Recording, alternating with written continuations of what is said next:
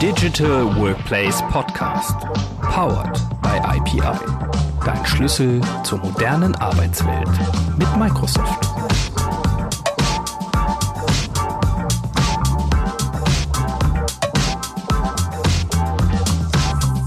Hallo und herzlich willkommen zum Digital Workplace Podcast. Mein Name ist Andreas und in meinem Podcast versorge ich euch alle 14 Tage mit Neuigkeiten rund um die Themen Collaboration, Digital Workplace und New Work. Ihr seid neugierig geworden? Gut, dann kommt jetzt hier die neueste Episode für euch. Viel Spaß beim Zuhören.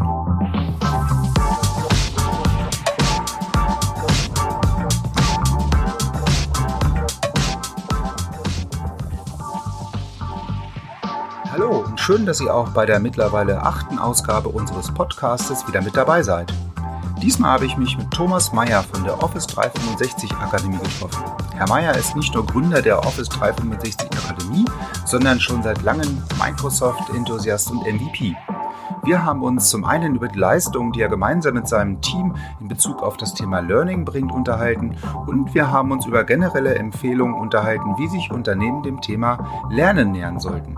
Wenn ihr euch auch gerade mit dem Thema Lernen und ja, möglichen Formaten bei euch im Unternehmen beschäftigt, dann hoffe ich natürlich, ihr könnt auch aus dieser Episode wieder den ein oder anderen Impuls mitnehmen. Jetzt aber viel Spaß beim Zuhören und wie immer hören wir uns am Ende des Gesprächs nochmal wieder.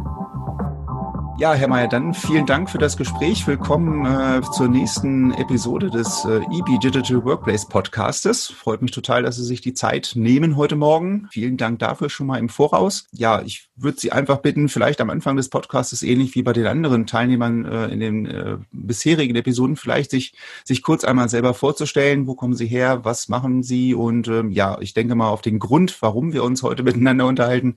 Da kommen wir gleich im weiteren Verlauf des Gesprächs noch zu. Also vielen Dank Dank erstmal für die Zeit. Dann würde ich Ihnen erstmal kurz das Wort übergeben für die Vorstellung. Ja, herzlichen Dank für die Einladung. Freut mich, äh, dass ich dabei sein kann und darf äh, und dass wir da heute mal über das Thema sprechen und auch in äh, der Reihe von eurem Format da dabei sein darf. Ja, mein Name ist Thomas Meyer. Ich bin Microsoft-zertifizierter Trainer und MVP, falls das jemand was sagt.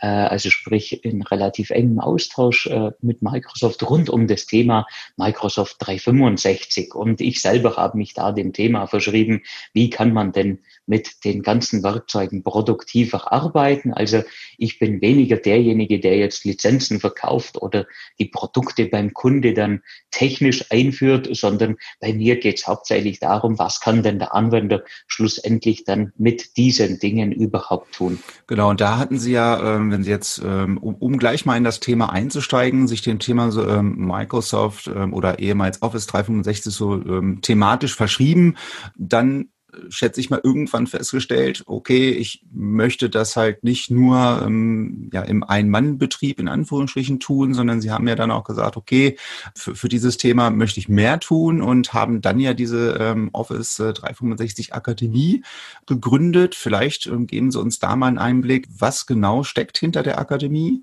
und was ist vielleicht auch das, das Besondere an der Akademie? Also wie ist das Ganze entstanden aus Ihrer ähm, ja, persönlichen Euphorie äh, für, für diese Microsoft-Welt heraus? Ja, also ähm, ich habe mich vor einigen Jahren mit SharePoint beschäftigt. Ich war da bei einem äh, Bildungs- und Beratungsunternehmen und da ging es schon drum, wie bringt man denn die ganze Funktionalität von SharePoint an die Anwender raus? Also sprich, wir haben da Workshops gebaut, wir haben da Seminarreihen und Schulungsreihen dann gebaut, auch für größere Kunden, wo wir dann auf der ganzen Welt da Anwender geschult haben, um denen überhaupt mal zu zeigen, was, was können sie denn alles machen mit den Werkzeugen? Weil wir hatten relativ häufig die Situation, dass vielleicht bei Unternehmen Werkzeuge angeschafft wurden von Funktionalitäten, die zum Beispiel SharePoint eigentlich schon konnte, bloß wusste es halt niemand, dass man das machen kann.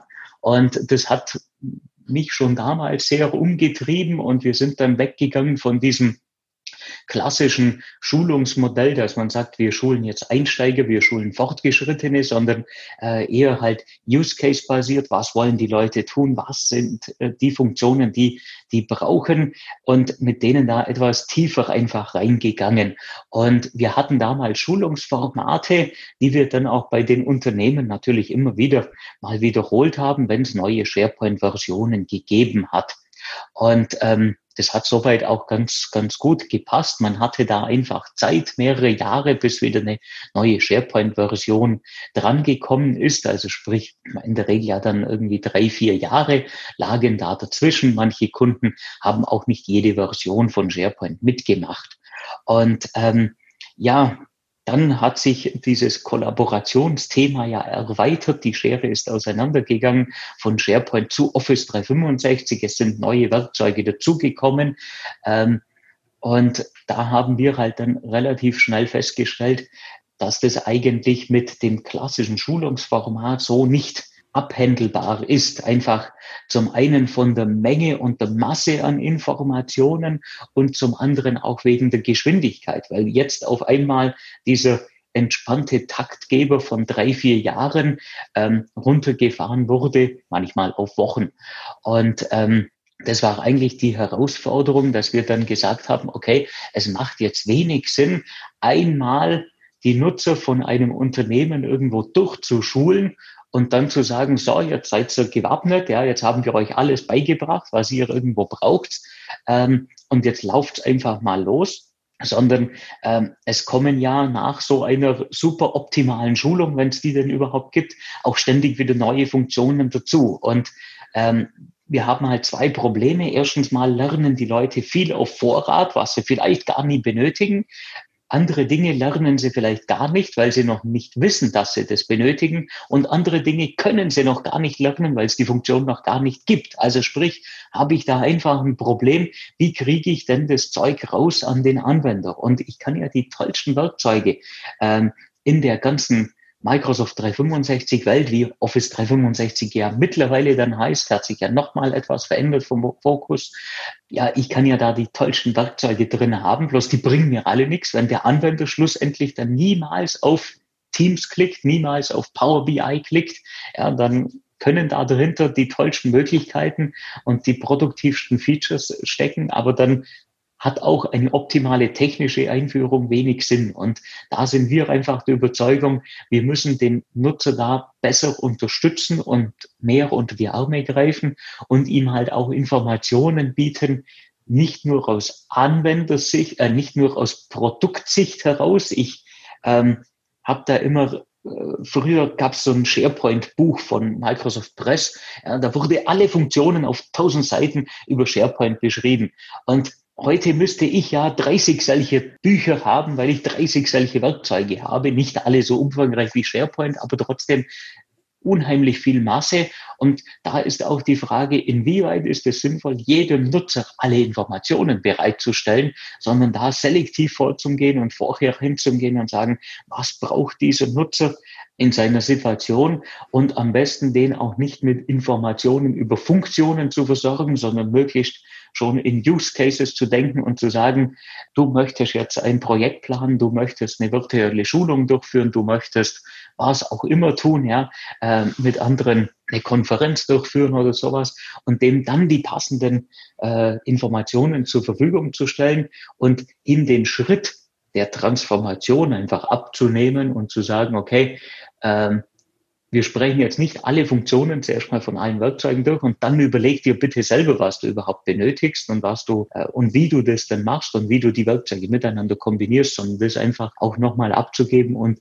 dieses Use Case basierte da in den Vordergrund zu stellen. Aber dann ist es ja, wenn ich es richtig verstehe, wirklich ein Runterbrechen oder ein Zusammenkomprimieren ähm, und auf den Punkt bringen innerhalb dieser, dieser Videos, die es ja dann gibt, oder auch Erklärungen, ähm, in welcher Form auch immer, dann wirklich auf diese Anwendungsfall ähm, spezifisch zu gehen ja. ne? und nicht wirklich den ganzen Blumenstrauß an irgendwelchen Funktionen von jedem Tool bis ins Kleinste, wie Sie sagen, in irgendwelchen Handbüchern oder wo auch immer zu beschreiben, sondern wirklich, ich sag mal ja, den, den, den Anwender dann dort abzuholen mit dem Problem in dem Moment, wo er dann quasi die Frage hat und dann auch wirklich anwendungsspezifisch oder anwendungsfallspezifisch dann ähm, die Unterstützung dann zu geben. Ne?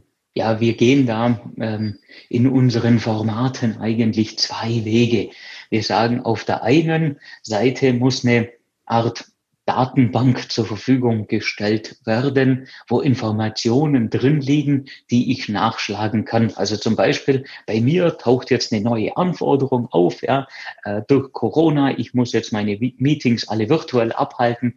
Ähm, wie mache ich das? Dann muss ich irgendwo hingehen können, wo ich mal gucken kann, ja, wie gehe ich da am besten vor? Vor allem vielleicht auch, um Probleme zu vermeiden und dann festzustellen, hey, es kommen ja da gar keine externen rein oder hey, die dürfen ja gar keinen Chat benutzen oder ich kann da gar keinen Bildschirm teilen oder wie auch immer.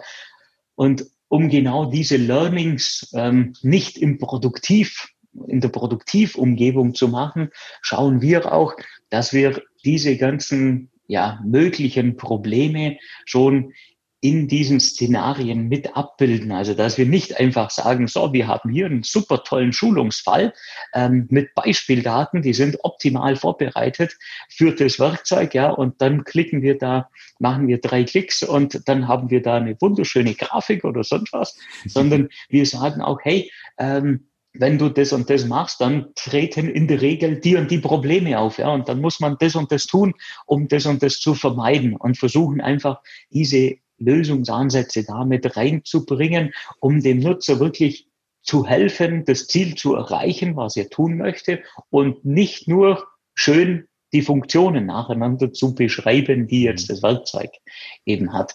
Also sprich, auf der einen Seite die, die Wissensdatenbank, ähm, um nachzuschlagen, um äh, sich da Informationen abzuholen. Und auf der anderen Seite sehen wir dann den Punkt, man braucht eine gewisse Art und Weise der Kommunikationsstrategie, ähm, dass ich auch irgendwie an die Mitarbeiter rausbringe, wenn es neue Funktionen gibt oder komplett neue Apps. Also sprich, wenn jemand jetzt nicht weiß, dass es Power BI gibt, dann wird er niemals nach Power BI suchen. Ja, also da bringt mir die ganze Wissensdatenbank nichts, ähm, da können die besten Informationen drin sein. Bloß wenn der nie danach sucht, ja, ähm, dann kriege ich den natürlich nie abgeholt. Also sprich, ähm, dem entgegnet man ein Stück weit durch diese Use Case basierte, äh, das Use Case basierte, weil dann sucht er nach dem Use Case und stößt dann vielleicht auf ein neues Werkzeug.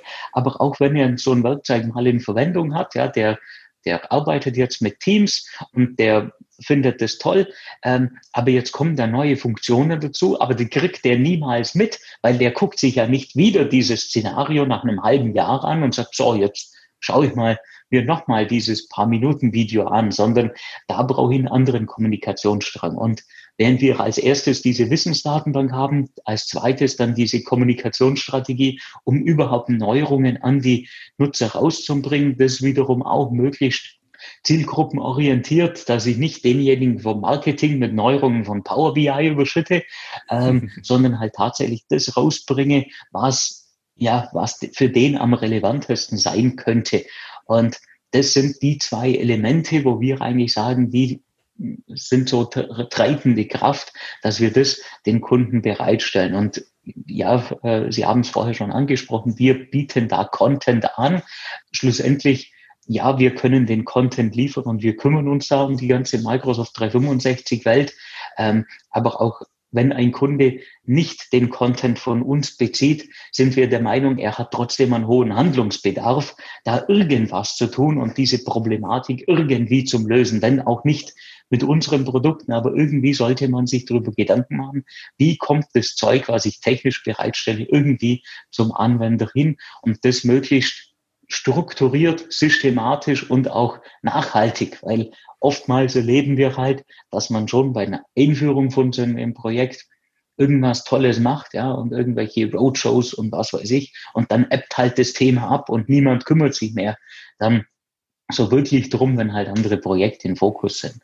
Also ich glaube, besonders spannend ist halt das, was Sie, was Sie sagen, wenn Sie jetzt, ähm, abgesehen jetzt davon, dass wir vielleicht einen reinen Anwendungsfall haben, um, um gewisse Informationen und Dinge und Funktionen an die Mitarbeiter rauszugeben und zu kommunizieren, dann halt dieses äh, Antizipieren eventuell von weiteren möglichen Bestandteilen, die derjenige Mitarbeiter vielleicht dann im Zuge dieses Anwendungsfalls zusätzlich noch benötigt. Ne? Mhm. Und das ist, das ist, glaube ich, das, das Spannende. Jetzt sagten Sie ja, okay, Sie können da Content liefern und arbeiten da ja auch mit diesen Lernpfaden. Mhm. Ja, vielleicht gehen wir da nochmal drauf ein, was diese Lernpfade ähm, genau in dieser Akademie bedeuten und warum sie auch so wichtig sind. Ich denke, das geht dann halt auch so ein bisschen in die Richtung, was Sie gerade sagt, mit der strukturierten mhm. ähm, zur Verfügung stellen, ja halt auch und Anwendungsfallspezifischen ähm, zur Verfügungstellung, gerade auch in diesen Lernpfaden zu arbeiten und zu kommunizieren. Genau, ja. Ähm, also insgesamt zum Aufbau vielleicht kurz als, als Überblick. Ähm, die kleinste Einheit bei uns vom Content her nennen wir Quick-Tip. Das ist mal so eine Einheit, die geht eine Minute lang. Da wird jetzt was relativ Banales, Simples erklärt. Da geht es eher darum, den Nutzer mal drauf zu stoßen und darauf hinzuweisen, hey, hast du schon gesehen, ähm, wenn du in Teams eine Datei einbindest, dann kannst du auch direkt einen Chat darüber starten. Oder es können auch Nachrichten gespeichert werden äh, und danach wieder abgerufen werden. Also wo nicht der Klickweg unheimlich kompliziert ist, sondern es geht eher darum, dass der Nutzer überhaupt mal weiß, dass es so eine Funktion gibt. Also sprich, da sind wir, das ist eher Content für diese Kommunikationsstrategie. Dann haben wir, wir nennen das Basic-Videos, da geht es jetzt mal um grundsätzliche Dinge, sowas wie, was ist Teams überhaupt, wenn ich mal damit anfange, ja, wo wir uns mal einzelne Funktionen, Werkzeuge und so weiter angucken.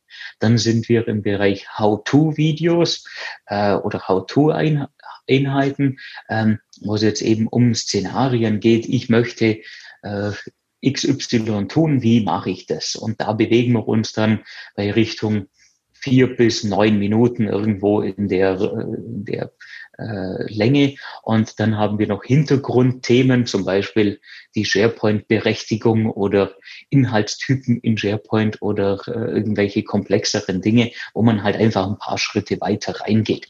Ähm, grundsätzlich haben wir den Content aber immer so aufbereitet, dass wir nicht wie bei einem klassischen E-Learning in Kurseinheiten vorgehen, wo jetzt über acht Stunden irgendwie alle Funktionen da rauf und runter erklärt werden, sondern die Einheiten sind immer in sich abgeschlossen. Also sprich, ähm, ich kann jetzt ein so ein Videoclip angucken und weiß dann genau das, um was es in dem Videoclip geht. Und der verweist jetzt da nicht auf 17 andere.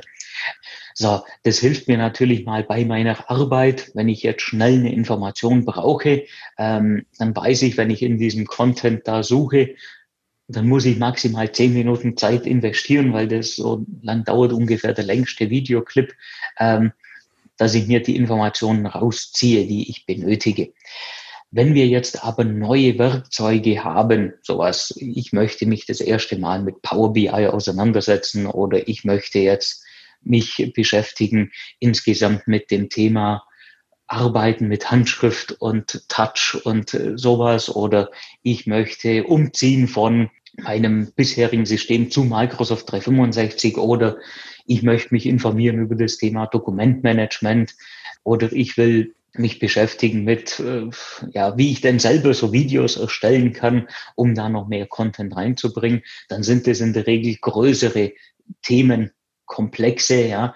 Ähm, und Dazu stellen wir dann auch Lernpfade bereit. Also so ein Lernpfad, der umfasst dann einfach eine Kombination aus Videomaterial, äh, aus geschriebenem Text und so weiter, wo der Nutzer dann einfach mal durchgeführt wird und durchgelotst wird durch so ein Thema wie zum Beispiel Dokumentmanagement, ja, wo es zuerst mal darum geht, welche Speicherorte stehen mir zur Verfügung, auf was sollte ich denn überhaupt achten, ich kriege mal so einen Überblick und dann geht man immer weiter runter in die Details. Ähm, sowas haben wir für Szenarien erstellt, also irgendwo auch wieder Use Case basiert. Und sowas haben wir eben auch für einzelne Apps erstellt, also zum Beispiel für den Teams-Einstieg oder für ähm, wie plane ich Projekte in Planner, um da mal einen umfassenden Blick drauf zu kriegen oder SharePoint-Anwender. Also sprich, wo wir solche Materialien und so einen Lernpfad dann auch passend bereitstellen, vielleicht auch passend zu einer virtuellen, äh, zu virtuellen Schulung oder passend zu einem Präsenztraining, wenn es sowas gibt, um da einfach ja auch Nachschlagewerk zum Bieten, beziehungsweise den Nutzer da auch schon mal abzuholen und dem ja, Informationen ergänzend zur Verfügung zu stellen, dass er auch lernt, mit dem Videoformat entsprechend umzugehen. Also so ein Lernpfad kann oftmals der Einstieg ähm, zu sowas sein. Und das Wichtige dabei oder das Tolle dabei ist auch, wenn man so einen Lernpfad dann hat, der lässt sich natürlich sehr, sehr schnell äh, auch anpassen und mit individuellen Informationen bereitstellen. Das ist uns auch ganz wichtig. Ähm, haben wir auch oft erlebt, im, schon im SharePoint-Umfeld. Ja, ähm, es gibt Firmen, die haben damals den SharePoint so gecustomized, dass man am besten gar nicht mehr sieht, dass es jemals ein SharePoint war. Ähm, in Office 365 haben wir auch ganz viele Möglichkeiten, das einzustellen.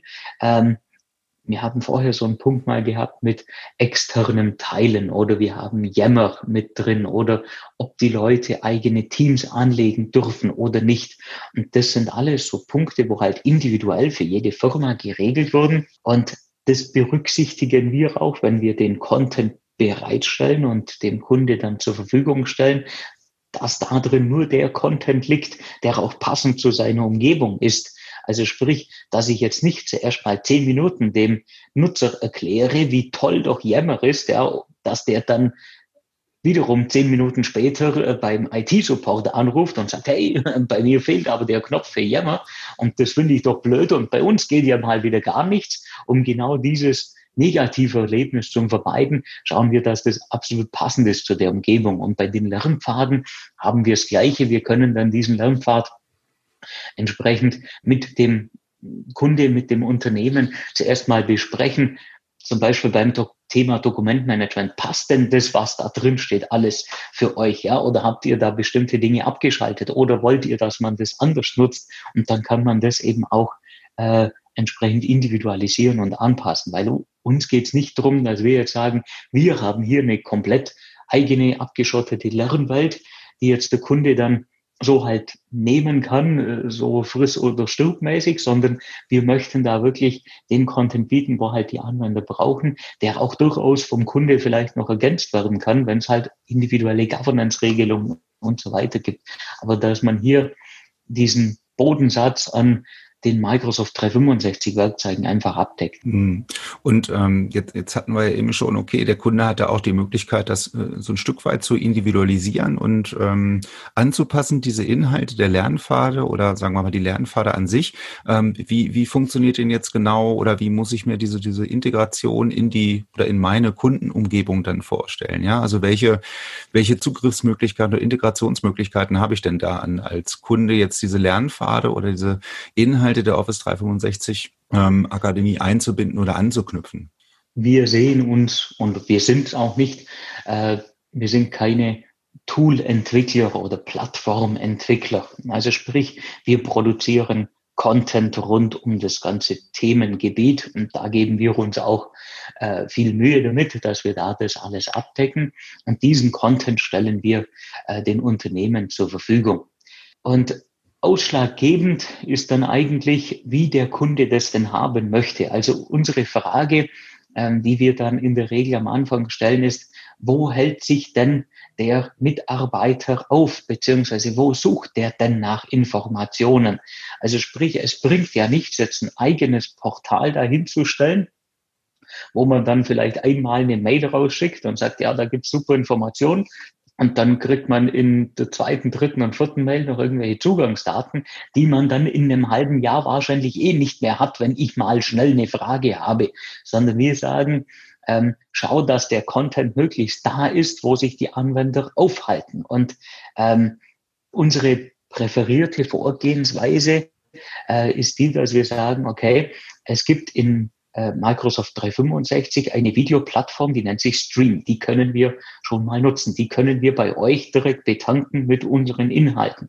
Dann sind die schon mal in der Microsoft 365 Welt drin dann können wir von Stream ausgehen und sagen, wir integrieren das zum Beispiel in euer Supportportal in SharePoint. Wir können das da einbinden äh, in Teams. Wir können ähm, das Ganze einbinden in Yammer. Also sprich, von da ausgehend haben wir dann eigentlich alle Möglichkeiten, das irgendwo zu platzieren.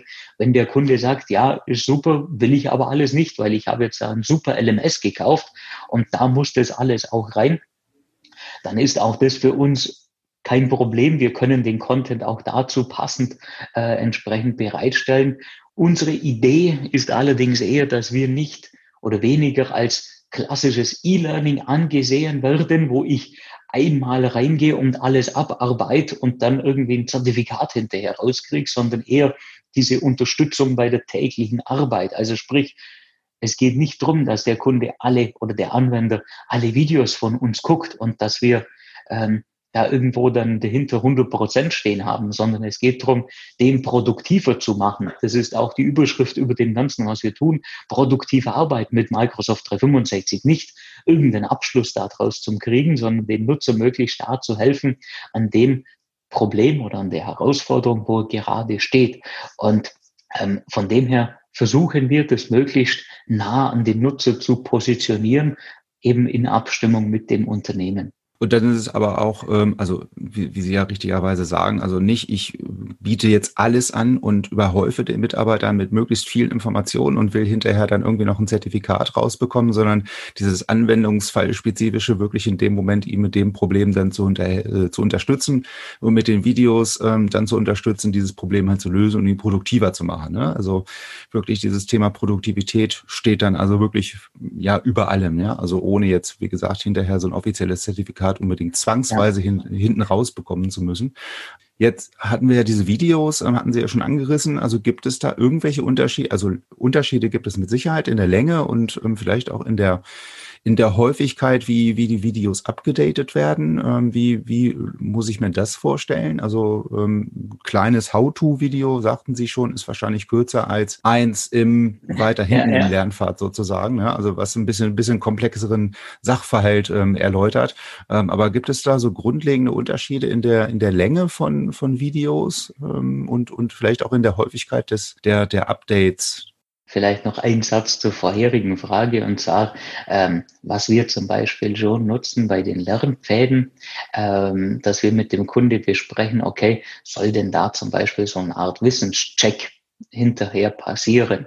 Also zum Beispiel, gerade wenn wir jetzt äh, umgehen mit äh, so einem Lernpfad Teams-Einstieg oder Teams vom Homeoffice aus nutzen, ja, ähm, dann gibt es da auch die Möglichkeit, haben wir bei einigen Lernpfaden auch gemacht, zum Schluss dann ein Formsformular mit einzubinden. Auch da nutzen wir die, die Funktionalität von Haus aus, ähm, dass man da dann sagen kann, okay, ich frage jetzt den Nutzer noch ein paar Dinge ab und dann klickt er da auf Absenden und dann kann er zum Beispiel bestimmte Punkte erreichen oder er kann dann ähm, entsprechend da sich doch ein Zertifikat ausdrucken lassen oder halt irgendwie sowas. Wenn das gewünscht ist, kann man das machen. Vielleicht gibt es das ja dann auch im LMS-System, da gibt es natürlich auch solche Dinge drin, wo man so einen Lernpfad ja auch übernehmen kann als Kurs dann.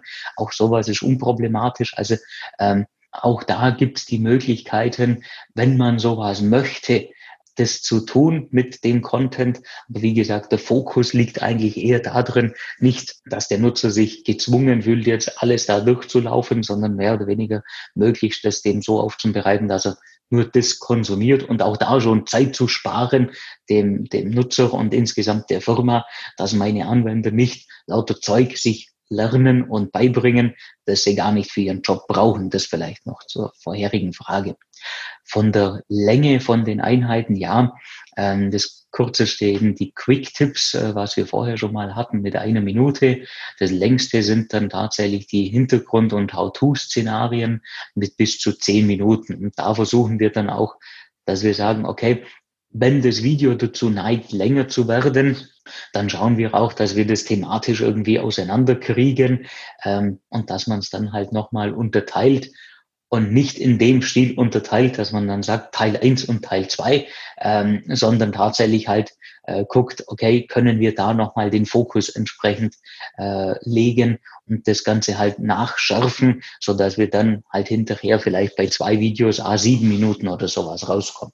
Grundsätzlich von der Aktualität, ja, ähm, natürlich ein ganz großes Thema ähm, in dem Microsoft 365 Umfeld, weil sich ja die Werkzeuge ständig ändern und nicht nur in dem Sinne, dass jetzt eine neue Schaltfläche dazukommt, sondern ja auch manchmal von der Optik komplett ändern. Also Das heißt jetzt in der ganzen Power-Plattform war das jetzt relativ äh, aktiv, diese Änderung.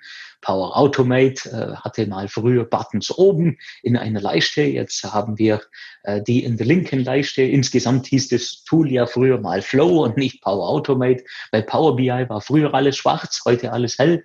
Ähm, also wir haben optische Änderungen, wir haben funktionelle Änderungen. Ähm, wir haben aber auch manchmal Dinge, ähm, die dann halt einfach, ja, mehr oder weniger komplett über den Haufen geworfen, geworfen werden müssen. Ähm, wir haben zum Beispiel ein Video, äh, wo es darum geht, wie kann ich denn Breakout-Räume mit Teams bereitstellen. Dazu haben wir ein How-To-Video gemacht. Ähm, in ein paar Wochen wird dieses How-To-Video Gott sei Dank überflüssig, weil äh, es dann eine tatsächliche Funktion zu dieser Problemstellung gibt. Aktuell haben wir keine Funktion und wir zeigen jetzt halt, wie kann man es trotzdem äh, realisieren mit den jetzigen Mitteln. Und so unterliegt das Ganze natürlich immer Veränderungen. Äh, unser Update-Prozess läuft da eigentlich monatlich. Also sprich, ähm, wir aktualisieren den Content jeden Monat. Ähm, dass neue Funktionen, wenn was dazukommt, entsprechend ausgeliefert werden ähm, und dann die die Anwender auch über unsere Kommunikationsstrategie, die man natürlich auch mit dem Kunde abspricht. Ähm, also sprich, wie erfährt der Anwender denn davon? Ja, reiche ich den über Yammer, über Teams, per Outlook-Mail? Ähm, wie, wie kriegt er das mit? Ähm, und da kommen von uns jeden Monat so ein Videopaket bereitgestellt.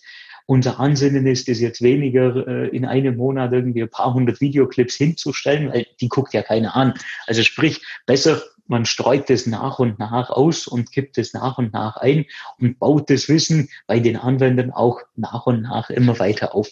Ja, und vor allen Dingen, wenn der Update-Zyklus dann nicht so häufig ist, zwangsläufig oder irgendwie aufgesetzt, ne, da hat man natürlich auch mehr Zeit, sich qualitativ um die Anführungsstrichen weniger Videos ja, zu kümmern ja. und die halt qualitativ dementsprechend hochwertig ja. auch hinzubekommen und zu produzieren. Ja, das auf jeden Fall.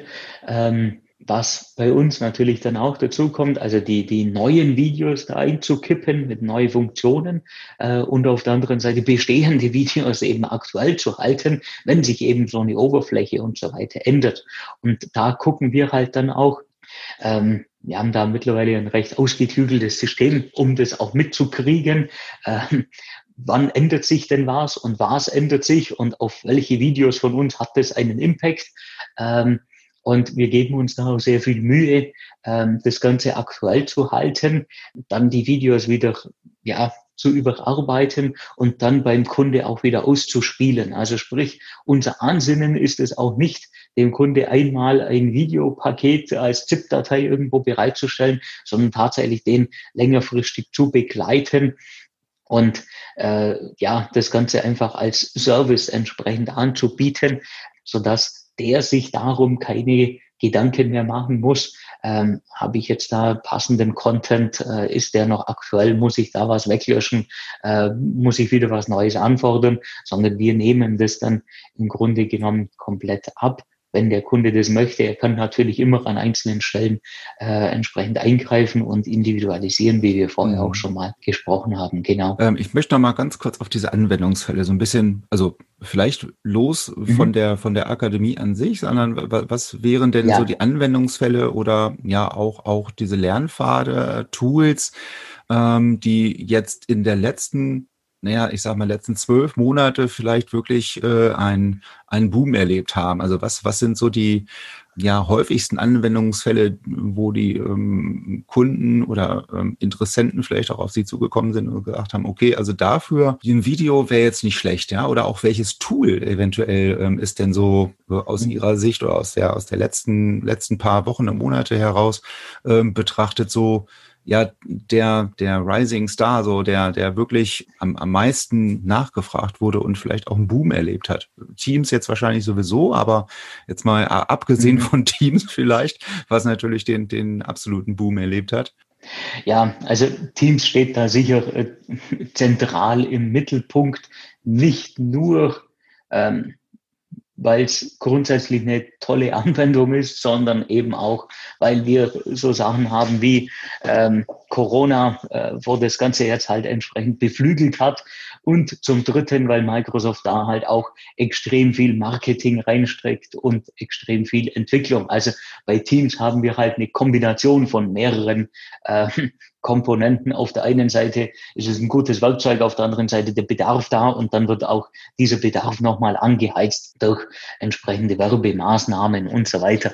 Ähm, also von dem her steht das natürlich im Fokus, äh, wo wir einen großen ja, Entwicklung, Schub auch erlebt haben, ist das ganze Thema mit der Power Plattform, also sprich diese Werkzeuge äh, Power Automate, Power BI und Power Apps, wo man jetzt zuerst mal denkt, hey, das brauche doch ich nicht als normaler Anwender. Ja, da geht es um irgendwie sowas wie Entwicklung. Und genau darin liegt aber eigentlich das Problem, dass die Leute das so denken, beziehungsweise das denen so formuliert wird. Also sprich, ja, man guckt sich's gar nicht richtig an, möchte ich mal in vielen Fällen unterstellen, obwohl ähm, ja Excel zu tausend äh, Sachen verbogen wird oder eben Power Automate halt äh, ja nicht berücksichtigt wird. Da, da programmiert man dann lieber irgendjemand äh, soll was tun. Also sprich, da glaube ich, da steckt noch viel Potenzial drin, wo man viel nutzen kann, wo auch persönlich die Leute viel helfen kann oder könnte, wenn sie es denn wüssten, wenn sie es denn nutzen würden. Und es steckt ja in den Microsoft 365 Paketen in der Regel drin. Microsoft investiert da auch, ähm, auch da marketingmäßig und entwicklungsmäßig viel rein. Allerdings oft mit der Zielgruppe, Citizen Developer und irgendwie sowas, da fühlt man sich jetzt nicht unbedingt direkt immer angesprochen, weil auch dann oft irgendwelche super hippen Lösungen da äh, gezeigt werden, die aber eigentlich nichts mehr mit diesem No-Code-Ansatz irgendwo zu tun haben. Ähm, und da denke ich, sind durchaus noch viel Potenzial drin.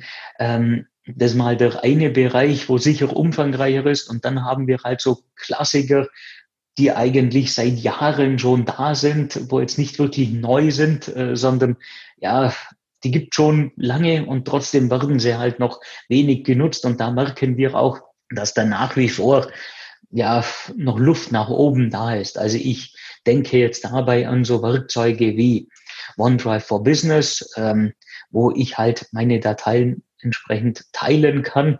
Äh, an OneNote, also sprich mein persönliches Notizbuch und dann an das ganze Thema Aufgabenverwaltung, das aber ja im Moment auch noch großen Umbrüchen unterliegt. Also sprich, ähm, wir haben ja die Outlook-Aufgaben, die ja mehr oder weniger frisch überarbeitet wurden mit To-Do. Mhm. Wir haben auf der anderen Seite Planner, um kleinere Projekte da irgendwo durchzuführen im Team, um Aufgaben zu verwalten.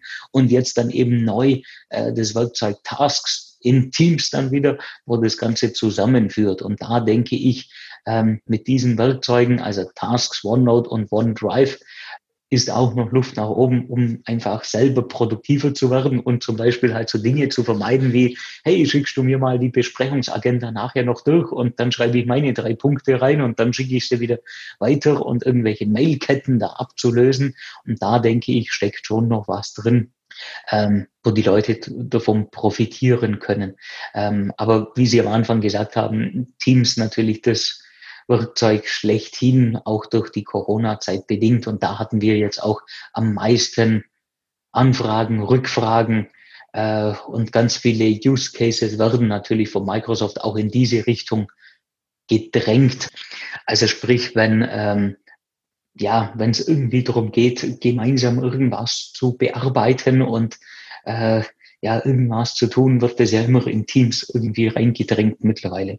Wenn wir jetzt gerade schon so bei, bei diesem Thema Use Case und ähm, jetzt sagten Sie vorhin, okay, so gewisse Tools wie Power BI oder äh, Power Automate beispielsweise, die, die werden sich vielleicht gar nicht richtig angeschaut oder auch gar nicht so wahrgenommen in dem Sinne, dass sie mir in der täglichen Arbeit helfen können, weil sie ähm, ja nicht so bekannt sind oder auch nicht so, so vielleicht prominent ähm, kommuniziert werden. Ähm, wie, wie könnte denn jetzt mit Office 365 oder Microsoft 365 so ein ja, typischer Arbeitsalltag ähm, bei so einem, mit einem typischen Mitarbeiter mit Desktop-Arbeitsplatz ähm, äh, aussehen? Ich meine, wir haben ja da äh, jetzt schon so diverse Tools erwähnt, äh, also Tools wie ähm, Teams, wie OneDrive, ähm, äh, wie OneNote, ähm, dann wie Planner, ähm, die ganze mhm. Aufgabenmanagement. Ich meine, so einen typischen Arbeitsalltag mit Office 365, gibt es den aus Ihrer Sicht oder kann, kann man den äh, so beschreiben oder mal, mal ähm, abreißen? Ähm, wenn wir einen neuen Kunde ähm, bekommen, dann besprechen wir mal mit dem, wie sieht denn dem seine Strategie aus? Äh, und wie sollte, genau die Frage, wie sollte denn der, der Anwender dann schlussendlich arbeiten? Und dann definieren wir da ähm, je nachdem bestimmte Tätigkeitsbereiche äh, oder bestimmte Personas, äh, je nachdem, wie man es nennen möchte und was gerade bei der Firma da äh, in ist und wie die das bezeichnen möchten. Also zum Beispiel, ähm, wie arbeite ich denn im Marketing oder im Vertrieb, also im Außendienst, sagen wir mal. Äh, wie arbeite ich denn vom Homeoffice mit Microsoft 365? Wie arbeite ich denn als Führungskraft? Ähm, wie arbeite ich denn als Projektleiter oder sowas? Und ähm, da gehen wir dann genau dieser Frage nach ähm, und schauen da, je nachdem, dass wir da einen passenden ja, Lernpfad oder einen kurzen Videoclip dann entsprechend bereitstellen, um da einfach mal eine Idee zu vermitteln. Also bei so einem Format geht es jetzt weniger darum, dass man denjenigen ermächtigt, tatsächlich das dann zu tun, sondern einfach, dass der mal eine Idee davon kriegt, ja, ähm, dass ich zum Beispiel, wir bauen das dann in der Regel, wird dann so eine Uhr animiert, die dann irgendwo den Tag einmal durchläuft, ja, äh, wo ich dann zum Beispiel äh, morgen früh mal reinguck äh, und natürlich mal äh, schaue, ja, was stehen denn heute für Aufgaben an? Äh, das kann ich dann zum Beispiel in der Tasks-App machen und gucke da mal in To-Do und Planner rein, um mir mal einen Überblick zu verschaffen. Ich gucke ähm, vielleicht über meine Outlook Mobile App äh, schon mal in meinen Kalender rein. Ähm, ich schaue dann vielleicht noch bei Delph vorbei, um zu sehen, an was arbeiten denn meine Kollegen, um da ein bisschen was mitzukriegen. Anschließend beschäftige ich mich mit bestimmte Themen, nutze dazu vielleicht Teams, schau mal, was haben meine Teammitglieder bereits bearbeitet, äh, kommuniziere da entsprechend mit denen, nehme dann vielleicht bei einer Besprechung teil in OneNote, äh, mache ich mir dazu Notizen, teile die dann mit anderen Kriegdateien bereitgestellt, vielleicht über OneDrive oder über ein Team und so weiter. Und da besprechen wir dann halt auch mit den, mit den Firmen, wie soll denn das bei euch aussehen oder wie stellt ihr euch das denn vor? Weil es bringt ja nichts, äh, da irgendwelche super hippen Sachen zu zeigen und dann sagt aber das Unternehmen, ja, nee, äh, also iPads unterstützen wir schon mal gar nicht, ja, und, und Smartphones, das wollen wir auch nicht, dass die Leute die Daten da nutzen und äh, insgesamt finden wir es blöd, wenn die von daheim aus arbeiten. Ich sage jetzt bloß mal einen Extremfall, dann bringt es ja nichts, die Leute da irgendwo anzustacheln und anzufeuern und denen das alles toll äh, zu zeigen, sondern das sollte halt möglichst nahe an dem Unternehmen auch dran sein. Und ähm, Genauso dann auch mit den Werkzeugen. Ja, was bringt's mir, wenn ich jetzt der Führungskraft zeige, wie sie bequem äh, die Berichte irgendwo von ihrem Sales da ausliest äh, über die Power BI Mobile App, wenn es weder Mobile gibt noch Power BI noch sonst irgendwas. Ja, äh, und da ist es uns halt ganz wichtig, ja, nicht irgendwelche Bedarfe zu wecken und Sachen zu zeigen, die es dann schlussendlich gar nicht gibt, weil das erzeugt halt in der Regel nur Frustration und die kennen wir aus dem SharePoint-Umfeld von früher auch schon recht gut. Ja, man googelt da irgendwas nach und findet dann irgendeine super hippe Lösung, wie man jetzt das irgendwie löst. Ähm, und nichts von dem funktioniert dann in meinem SharePoint. Und äh, dann laufe ich in meiner Abteilung rum und erzähle das zuerst mal jedem, dass das ja bei uns alles blöd ist. Dann rufe ich noch dreimal beim Supporter an und beschwere mich zwei, bei zwei Führungskräften. Und genau diesen ganzen Pfad wollen wir da halt vermeiden, ähm, indem dass das halt passend bereitgestellt wird. Und ja, so ein, so ein Arbeitstag, der kann sich durchaus verändern durch diese Werkzeuge. Das Unternehmen muss es aber halt auch zulassen und auch wollen. Und ähm, wir sind da schon der Meinung, dass man den Leuten diese Ideen einfach mitgeben muss, weil ansonsten sagt er mir halt, ja gut, wir haben jetzt umgestellt, Office 2016 auf 365, ja, Word, Excel, PowerPoint, alles da. passt und dann ist das Ding für den durch und irgendwo muss ich den ja auch mal mitnehmen. Und das kann, wir haben vorher mal über Roadshows oder irgendwelche Veranstaltungen passieren, ähm, dass man den Leuten halt einfach mal zeigt, was steckt denn da drin, was ist denn da möglich. Oder kann eben auch in Corona-Zeiten sind ja Massenveranstaltungen nicht ganz so hip äh, und Reisetätigkeiten kann eben auch durch kurze Videoclips oder so sein, dass ich halt sage, äh, hey, Führungskräfte, da gibt's einen kurzen Clip für zwei Minuten, guckt's mal an, so kann euer Alltag aussehen. Und ähm, ein, ein gutes Stichwort kam gerade auch noch, dieses Thema Mobilität und iPads und ähm, von unterwegs arbeiten. Vielleicht zwei Fragen dazu. Ähm, die, die Inhalte, die ich dann habe, sind ja logischerweise dann auch ähm, mobil verfügbar.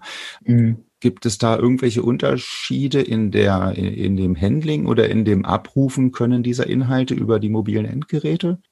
Ähm, nee, funktioniert tatsächlich ziemlich gut. Ähm, es gibt von Stream äh, eine mobile App, da kann ich mir sogar den Content ähm, ja, offline angucken. Ich kann mir vorher die Videos äh, markieren, dann habe ich die auch offline dabei und kann sie vielleicht in der U-Bahn angucken oder wo auch immer Wartezeiten entstehen. Ähm, also das möglich, wenn sie in Teams integriert sind, funktioniert das auch äh, gut, genauso in SharePoint äh, oder dann in Yammer. Ähm, also sprich, der Content, wenn ich ihn bereitstelle, denn in Microsoft 365 habe ich tatsächlich dann auch auf mobilen Endgeräten darauf Zugriff ähm, und kann es auch da entsprechend nutzen. Also ähm, das sind halt dann einfach die Vorteile, wenn ich es jetzt vielleicht nicht in eine LMS verpacke, das dann nur im Internet Explorer äh, 6.0 funktioniert. Ich sage es übertrieben, ja.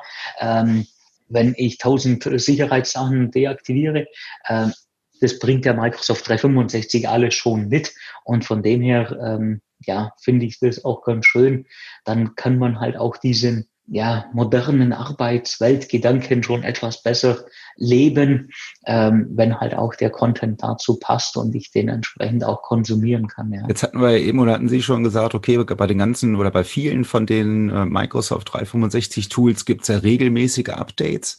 Mhm. Vielleicht noch mal eine, eine, eine Einschätzung, ähm, vielleicht von Ihrer Seite, wie, wie es mit den, den, den Microsoft Office 3 oder nicht Office 365, also Microsoft 365 Tools ähm, generell weitergeht. Ja, also sind die noch zukunftsfähig? Ähm, und wenn ja, vielleicht welche besonders? Also ich denke, wir werden immer wieder Umschwünge erleben. Ähm, ja, wenn es die Zusammensetzung der Werkzeuge gibt. Ähm, und ja, auch Microsoft unterliegt da einem gewissen Lernprozess. Und ich finde es immer etwas unglücklich, ähm, wenn man dann irgendwie solche äh, Berichte liest, ja, äh, Microsoft kündigt das ab oder zieht die Funktion zurück und da haben sie sich getäuscht und da, äh, das haben sie ja gar nicht drauf und das war blöd. Und ähm, ja, auf der einen Seite finden wir oder finden viele von uns die agile Arbeitsweise ja toll. Ja? Äh, da denkt man sich, ja super, äh, agil und kann ich auf die äh, Sachen drauf eingehen und muss ich keinen Projektplan schreiben und finde ich alles toll. Wenn ich aber so eine agile Arbeitsweise dann erlebe, dann finde ich es auf einmal nicht mehr toll, weil dann möchte ich am liebsten, dass dieses Microsoft 365 einmal installiert wird und dann zehn Jahre so bleibt. Und genau so funktioniert es halt nicht. Es ist halt auch ein agiles Produkt. Also sprich, Microsoft gibt da Dinge raus, ähm, schaut, wie werden sie angenommen, helfen die den Leuten oder helfen die halt nicht und dann zieht man manchmal auch wieder Sachen zurück und baut die nochmal um. Ja, wir haben auch so ein Thema gehabt bei Office 365 Video und dann hat man gesehen, nee, da, damit haben wir das Ziel noch nicht so erreicht und dann kam halt Stream. Ähm, und mit dem werden wir auch künftig immer mal wieder leben müssen, dass wir da äh, Veränderungen erfahren. Es wird natürlich so Dauerbrenner Sachen ja, die Teams oder natürlich auch die klassischen Produkte, Word, Excel, PowerPoint und so weiter weitergeben. Ja, also da wird jetzt, sehe ich keine Veränderung am Horizont. Aber ähm, was wir schon sehen, dass halt dann auch manche Dinge wieder konsolidiert werden oder neu gebrandet werden, wie jetzt zum Beispiel To-Do und Planner unter Tasks wieder erscheint, beziehungsweise die stinklangweiligen SharePoint-Listen jetzt wieder aufgewertet werden durch Lists. Also sprich, da haben wir ja auch eine Funktion, die es eigentlich schon lange gibt, die jetzt aber halt nochmal überarbeitet wird und dann wieder in Fokus gestellt wird ähm, mit anderen Vorzeichen und nochmal etwas attraktiver. Und da glaube ich, müssen wir halt auch ein Stück weit damit lernen, umzugehen.